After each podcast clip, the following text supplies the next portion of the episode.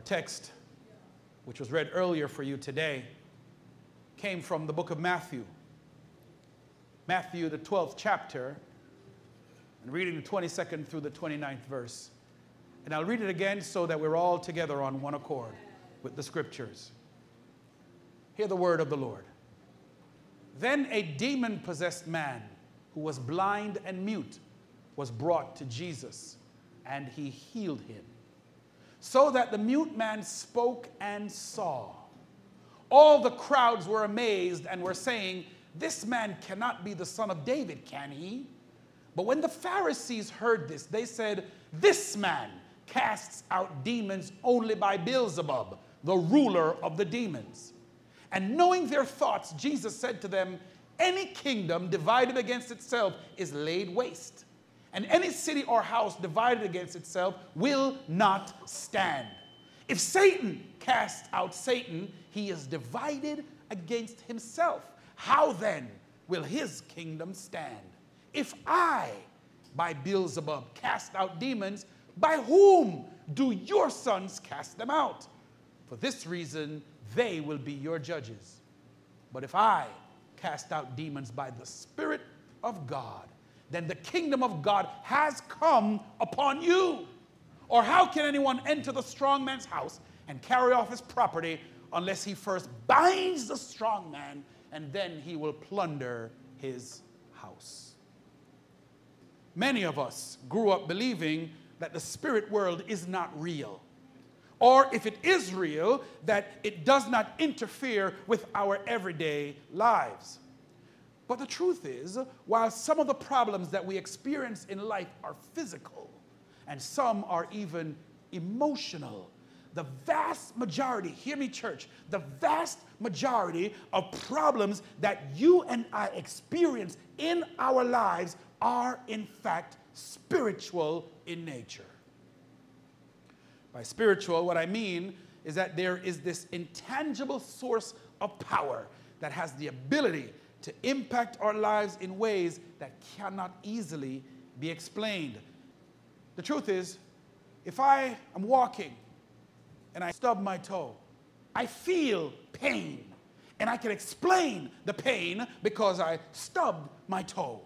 If, if I have a friend who betrays me, that I cared so much about, that's causing me to feel emotional heartbreak, I can explain that away. I can explain the sadness and I can explain the grief. But if I have a pain in my body, or if I'm grieved in my very soul, and I'm not able to explain why this feeling has come upon me, then, my brothers and my sisters, what I'm submitting to you is that the source of your grief and your pain might just be spiritual. If the problem you experience is spiritual, then it means that something supernatural is working behind the scenes and is causing your issue. Spirits are supernatural beings, and demonic spirits have the ability to create havoc and tremendous chaos in our lives, and they are evil by all accounts. So today, I want to talk a little bit about spirits. We don't hear too much churches talking about spirits. They talk about everything else how to get your best life and how to give more and get more. But not a lot of churches talk about spirits, which can be one of the major reasons why many people in the world are suffering. And so today, I want to talk about their existence. And I want you to have confidence in knowing, my brothers and sisters, that no matter how powerful these spirits may appear, they are and always will be subordinate to the Spirit of God. And so today I've titled this the first of a two part message The Spirit of God. Here is the truth most American Christians do not believe that Satan or even demons or even, watch this, the Holy Spirit exists. Most, um, listen to what I said. Most American Christians do not believe that Satan, demons, or even the Holy Spirit exist. How do I know that to be true? Well, In 2009, Barna did a survey and he found that four out of every 10 Christians, 40% of every Christian, strongly agreed that Satan is not a living being, but instead a symbol of evil. 40% of Christians believe that Satan is a symbol of evil and not a real being. Now, it goes on further to say that two out of 10 Christians, about 19%, said that they kind of agree somewhat with that perspective, which brings the number even higher than just 40%. So, what I'm telling you is what is a world to do when the very people who God has placed on this earth as Christians to bring the good news about what He has done for us don't even believe in spirits themselves? What is, what is the world to do then when Christians themselves don't even believe?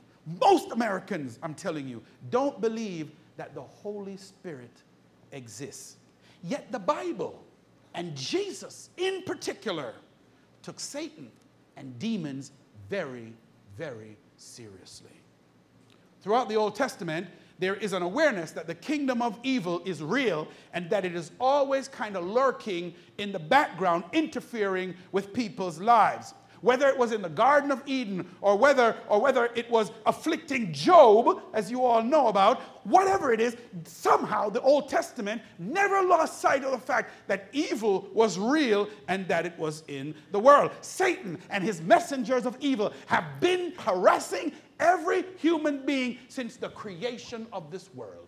Whether you believe it or not, what I'm telling you is that the Bible and Jesus takes them very seriously. Even so, in the New Testament, there are constant references to demons and to Satan's kingdom throughout the entirety of the Gospels. And as a matter of fact, if you read the, the Gospel of Mark, almost one half of Jesus' ministry was tied up casting out demons. If you read the book of Mark, all through the book of Mark, Jesus what's going around just casting demons out left, right, and center. So, my brothers and my sisters, let me state here unequivocally and without hesitation Satan is real. His demons are real. And if they were not real, then Christ's work on Calvary's cross was unnecessary. And we would be a people most worthy of being pitied and laughed at. Jesus did not die for any fake news about the world of the spirit. Jesus died for us. Now, now you may recall the time when the, Jesus sent out the 70 disciples and they came back rejoicing to Jesus to say, Hey, Jesus, guess what? Even the demons tremble when we call upon your name. They, they, they, came back excited. And Jesus, in his own words, said, Listen, listen, listen. Jesus said these words I saw Satan fall like lightning from heaven. Jesus' words, not mine. Behold, Jesus says, I give you power to tread on serpents and scorpions and over all the power of the enemy, and nothing shall by any means hurt you. Nevertheless, do not rejoice that demons and spirits are subject to you, but rather rejoice that your names are written in the Lamb's book of life. So clearly, and as far as we can tell, Jesus and his disciples took Satan and his demons seriously. And while they were never afraid of evil spirits, they did acknowledge their existence and they used the power of the Holy Spirit to fight them, and so should we. In this world, Satan has a powerful kingdom that every Christian has to deal with at every turn. And what you and I need to know is that we're living in the midst of this world that's filled with this satanic influence. And if we're going to exercise authority over it, then, my brothers and sisters, you need to understand that first it is real and how it actually works. So, before I do that, I got to tell you a little bit about power and authority. One of the greatest, greatest tricks that the devil has ever done is to let people believe that he does not exist. One of the greatest tricks is to let every one of us think that he ain't real. And you got to understand that the reason why he does this is because he wants you to not know who you are. In the supernatural world, my brothers and sisters, there are good angels and there are bad angels. But whether they were good angels, Jesse, or bad angels, guess what? None of them, the Bible says, was created in the image of God. Which means, as I've told you before, that there is something about you as a person, as a human being, that reflects something about God. And every creature, supernatural creature, good angels or bad angels, they don't have what you and I possess, which is to reflect the image of God the Father. That alone puts you in a completely different place. And most of us don't know what that even means. Let me be clear again. When Jesus died on that cross, Jesus never died for any angel, good or bad. He died for you. Which means there is a value that you bring to the kingdom of God. And if Satan can keep you from understanding who you are, and most importantly, whose you are, then he can keep you in the place that you have always been in. What a great day it will be when the saints of God open up their eyes, their spiritual eyes, and are able to appreciate the power that resides in you. The scriptures are clear. Greater is he that is in you than he that is in the world. So, the first thing you need to know is that for every person who's a Christian and a believer, you carry within you a power. The Bible tells us that we carry this treasure in earthen vessels in your body that the Holy Spirit dwells and it gives you a power and an authority that whether or not you believe it doesn't change the fact that you have it. And that to me is good news. I'll give you a good illustration. Charles Kraft, in a book called Behind Enemy Lines, talks about a friend of his who knew this lady that was involved in occult activity. But when she was in the occult, what happened was she had the ability to see the spiritual power of other people. Uh, let me see if I can make this real for you. You ever, you ever been in a situation where you see somebody? You don't know them, but there's just something about them that you just don't like. Uh, is, is it just me, or that happened to anybody in here? You don't know them, you never talk to them, but yeah, you can't quite put your finger on it, but I just don't like them. On the other hand, there are some people that you don't really know, you don't know them, but something about them is just so attractive to your spirit. I just like you and I don't know why I like you. What do you think that is? What I'm telling you is that every single one of you who can agree that either of these things has ever happened to you, I'm telling you that you have a spiritual power. You may not know how to use it, but it doesn't change the fact that you got it. Now, now the lady, when she says she was part of the occult, she had the power to see, or the ability to see, the spiritual power of other people. And she said that she used to see, she would know Christians. But she said, whenever they were doing their hooky spooky, hocus pocus stuff, whenever Christians came around, their stuff wouldn't work as well. So these people would try to avoid Christians. Let me see if I can give you another example. You ever walked into a room, and when you walk into the room, people just start acting crazy? Or, or better yet, not only do people start acting crazy, but when you walk into a room, people just leave. They can't stay. Now, you didn't say anything, you didn't do anything, but people just like, mm, I, I gotta go and they leave. Why do you think that is? Simply because as Christians, you bring a presence. And when that presence come in, anything that is not of God feels uncomfortable. See? So, what these people would do is every time Christians would come around, they would want to get rid of them. Now, they didn't really try to bother them too much because they knew the power that they had. The problem was Christians didn't know the power that they have. Listen, my brothers and sisters, let me be very clear to you. Let, I'm just out here now, might as well stay for a little bit. I go to Home Depot, Staples. I'm, I got on my hoodie, my jeans, sometimes shorts, and Crocs. got my hat turned to the back. I'm just regular. I'm telling you the truth. I'm just regular. And I walk with my swag. Because I'm just going to buy some stuff. And out of nowhere, people would just come to me and say, Excuse me, are you a pastor? and I'm like, What gave it away?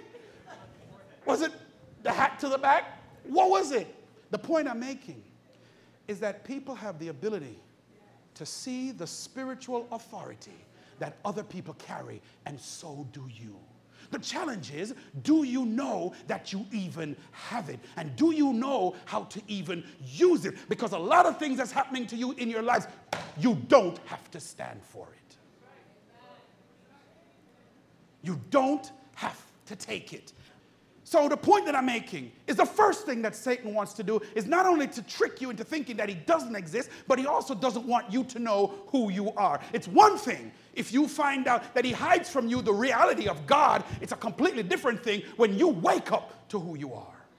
And that is the great failure of the church because we're talking about everything else but how people need to be empowered to get stronger in their faith. That way, they can go out and actually change the world. Jesus changed the world with 12 disciples. Why? 12 ragamuffins that he used to change the world. Why? Because he gave them a power that was well beyond themselves. The Bible tells us that when Peter would walk, even his shadow would cause the dead to raise. So I'm telling you, my brothers and sisters, Jesus is the same yesterday, today, and forever. He has not changed. And the Bible says that when he rose again from the grave and he sits at the right hand of God the Father, all authority he has given to you. That's what the Bible tells me. So every now and then, a little demon, a little imp comes around and tries to mess up my equilibrium. I got to remember, greater is he that is in me than he that is in the Word. You got to know how to use the Word of God. Sometimes you're in trouble. Sometimes you've got problems, and you got to say, wait a second, no weapon formed against me shall prosper. You got to know how to use the Word when you're feeling lonely and you're struggling. You got to remember, I'll never leave you and I'll never forsake you, but you can't bring out what you don't have inside of you. Even my daughter, when she's telling me that she's scared at night sometimes, I said, just start saying the 23rd Psalm. I don't know about you, but I've been in those situations where I've been in bed at night and I'm awake, but I can't talk. And I'm like, I can't move. Has that ever happened to any of Am I talking to myself? I'm like, what is this?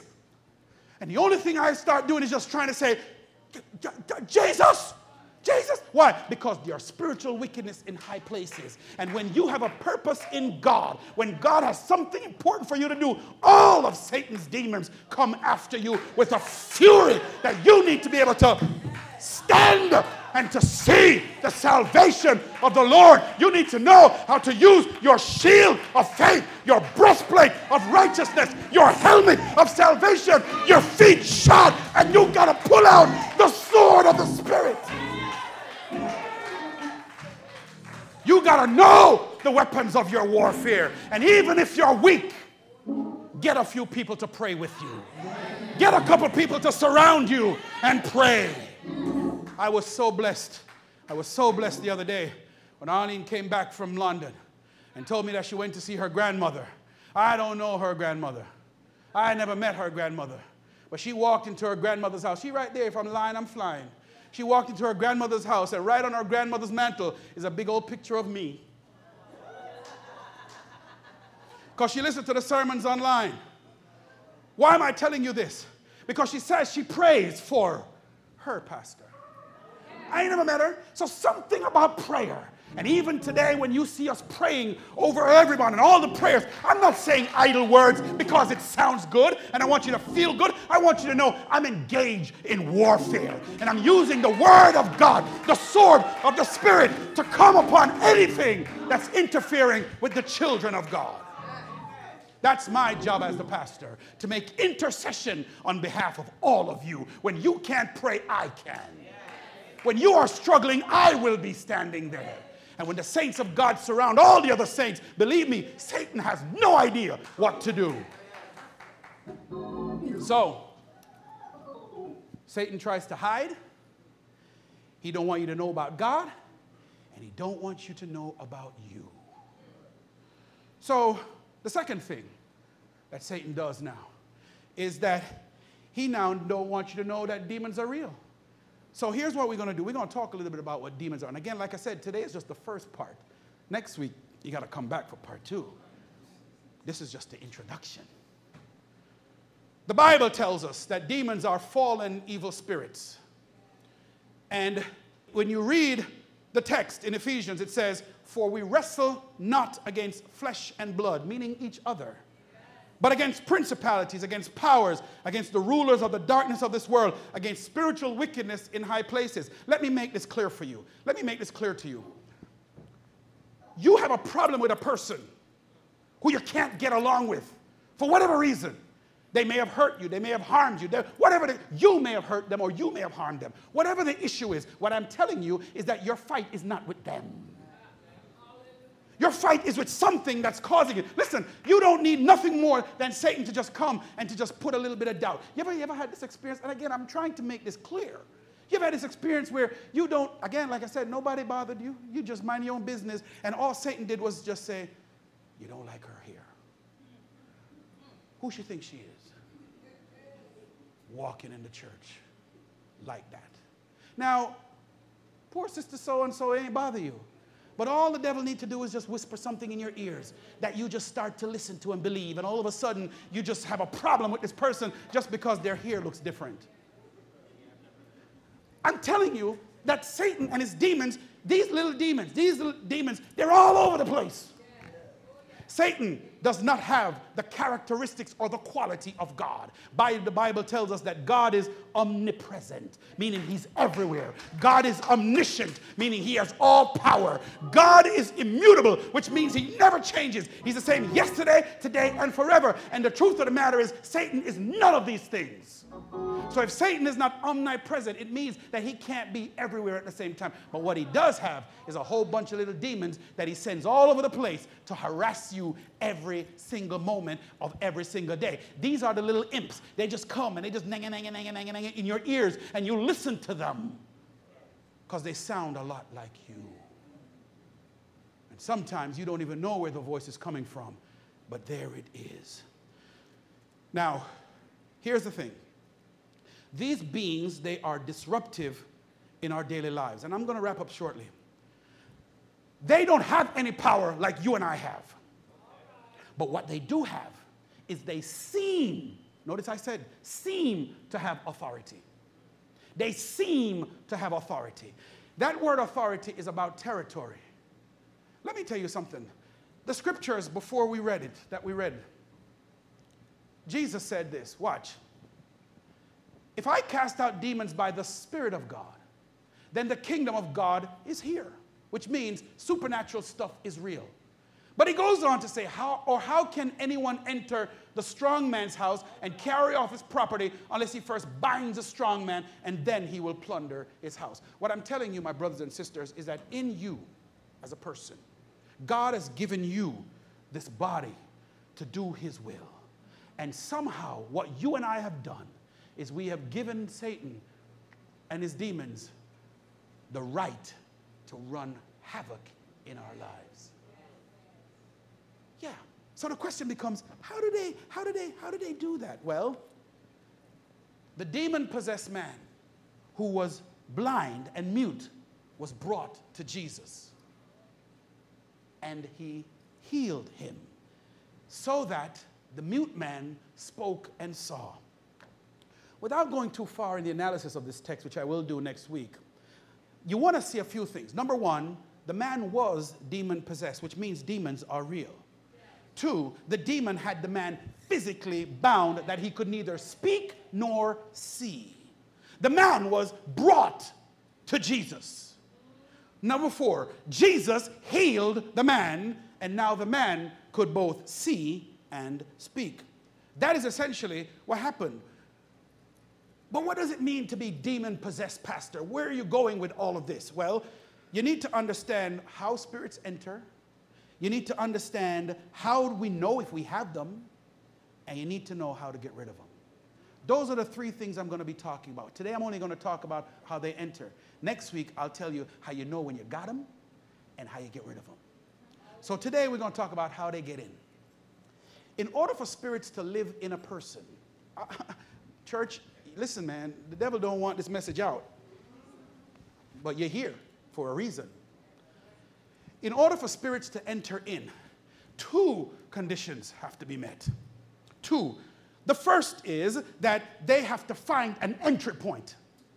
If you want to come into this church, you got to find an entry point, a doorway. The front door is open, the side door is open, and if Sister Doreen locked these doors, you might find a way to come in through the basement door. And if that don't work, guess what? You just might find a window. In other words, to get into the sanctuary of God, the temple of the Holy Spirit, the demons have to find an entry point. That's the first thing. This entry point, we're going to talk a little bit about more. But when they enter in, they got to have the second condition, which is legal right to be there.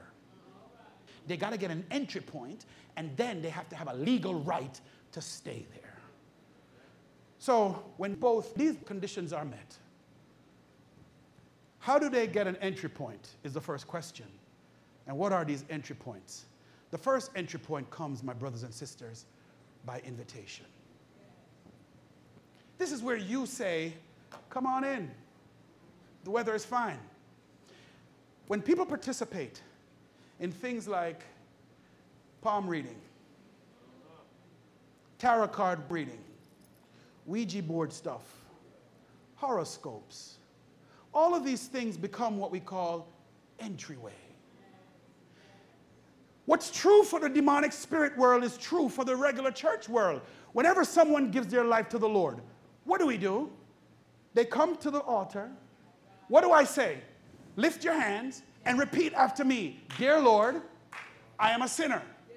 But you died for sinners just like me. Come into my heart and be Lord of my life. What are you doing? By invitation, you're inviting the Holy Spirit.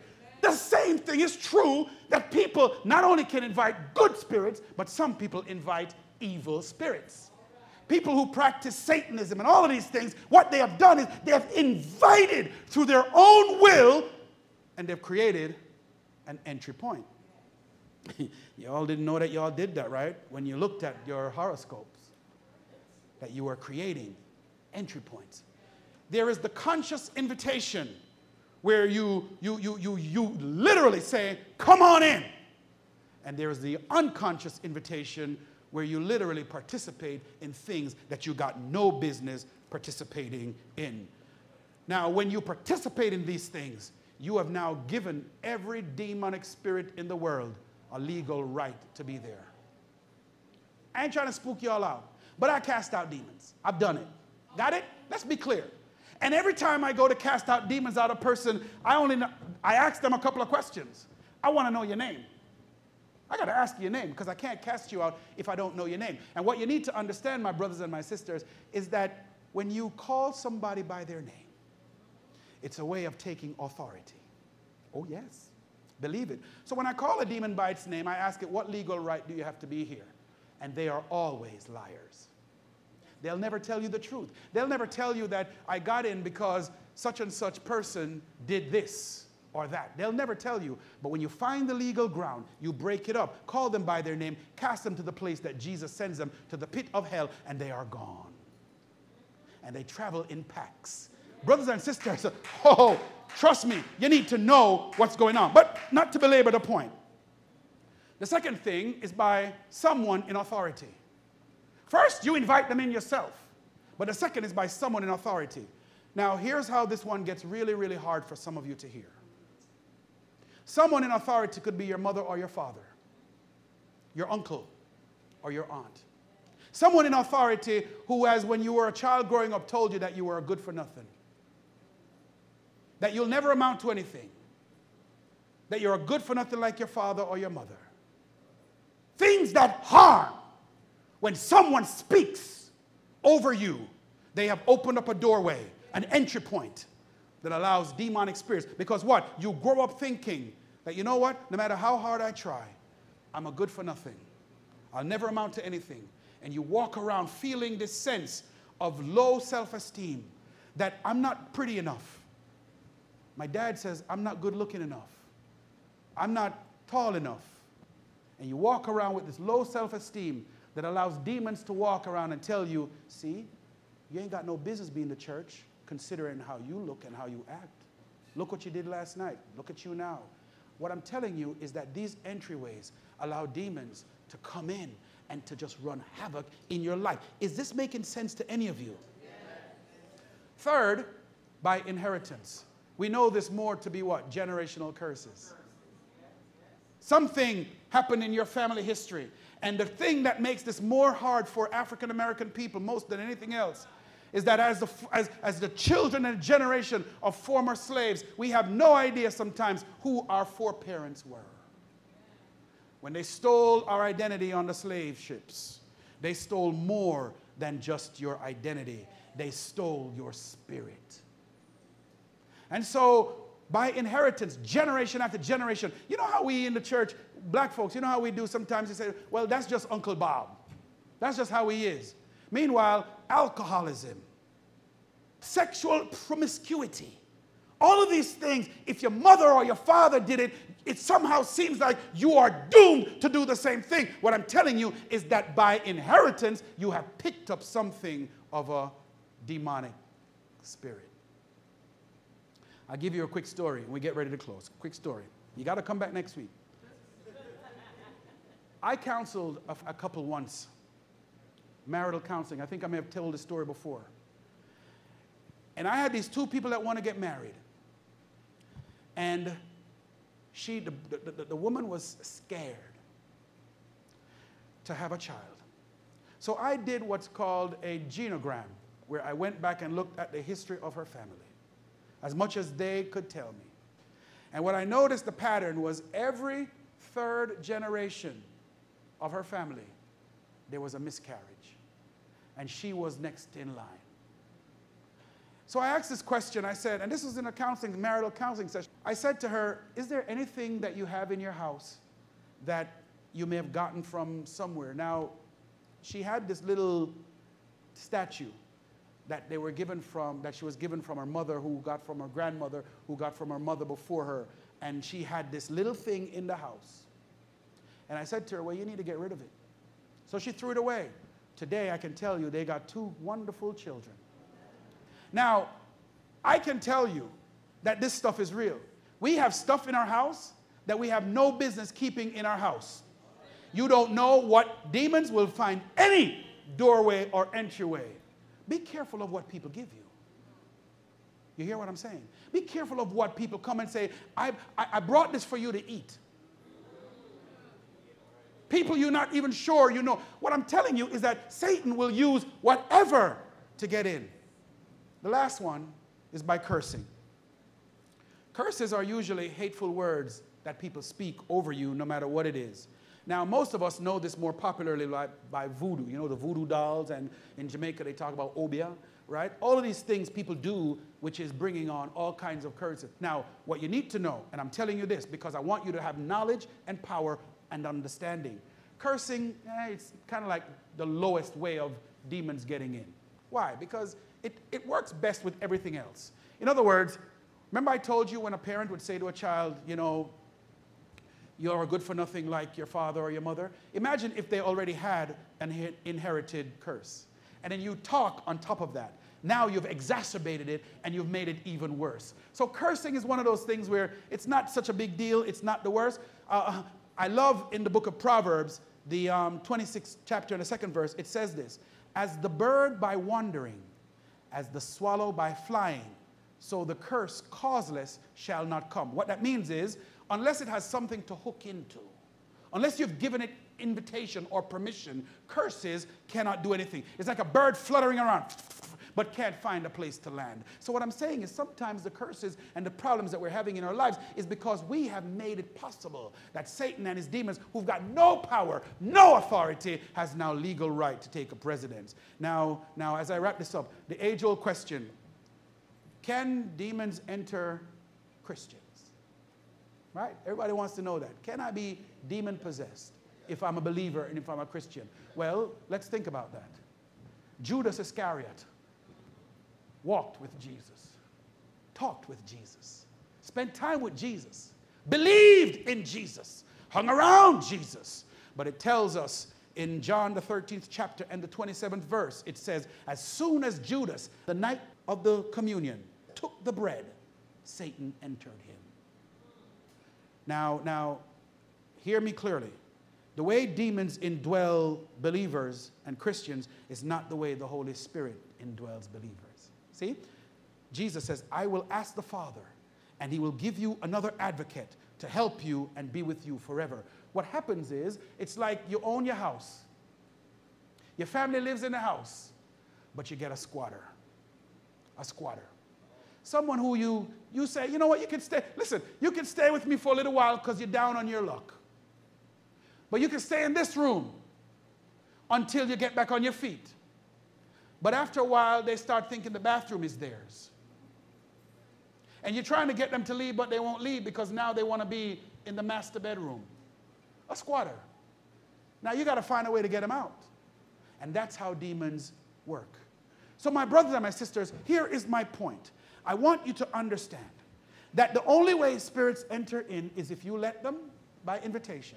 If someone in authority has spoken over you in some way and you believe the lie that they've told you, if by inheritance through your generations coming down the line something is just needs to be broken or even by cursing.